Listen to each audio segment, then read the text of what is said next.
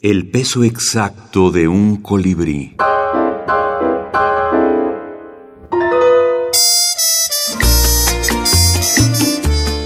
Nuevas voces en la minificción. Hay dos días en la vida para los que no nací, dos momentos en la vida que no existen para mí, esas cosas de la vida. Ya me habían dicho. El pasado es un fantasma al que más vale no convocar. Pero aquí estoy. ¿Estás? Estamos. Y tan alegre que eras. Risas, cariños, lo único que ofrecías para mí. Sexo perverso. A veces tierno. Sonrío mientras cruzo la puerta de esta posilga para echarme un trago. A fin de cuentas, me da igual un buen tequila que una cerveza de esas de lata, aunque esté quemada.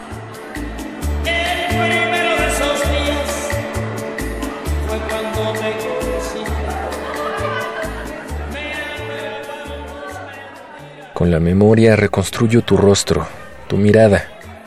Nunca había visto un par de ojos negros tan grandes. Y tu forma de besar, tus labios empapando los míos.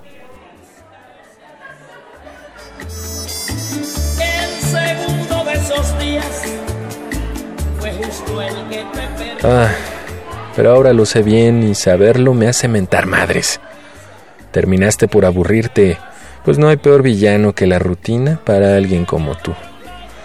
Al fin llegó el momento en el que comenzaste a mirar hacia los días transcurridos, a hacerte preguntas sobre los que vendrían, comprendiendo que el destino mezcla las cartas y nosotros solo las jugamos.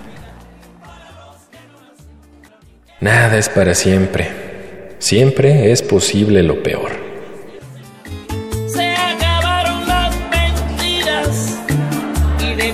Eso aprendí.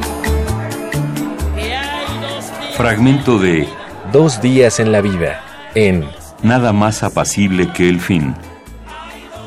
Oscar Ricardo Muñoz Cano. Premio Nacional de Cuento Hermilo Abreu Gómez. México, ficticia 2013. Me engañaste y por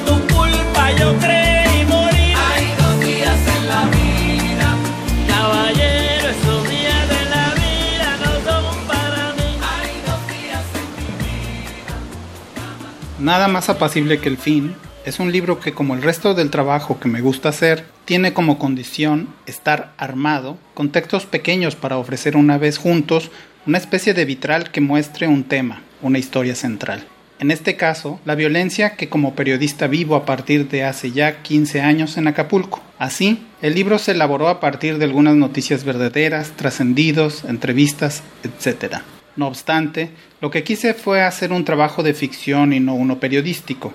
Quería hacer literatura y más precisamente literatura de la que hablaba Ítalo Calvino con sus seis propuestas para el próximo milenio.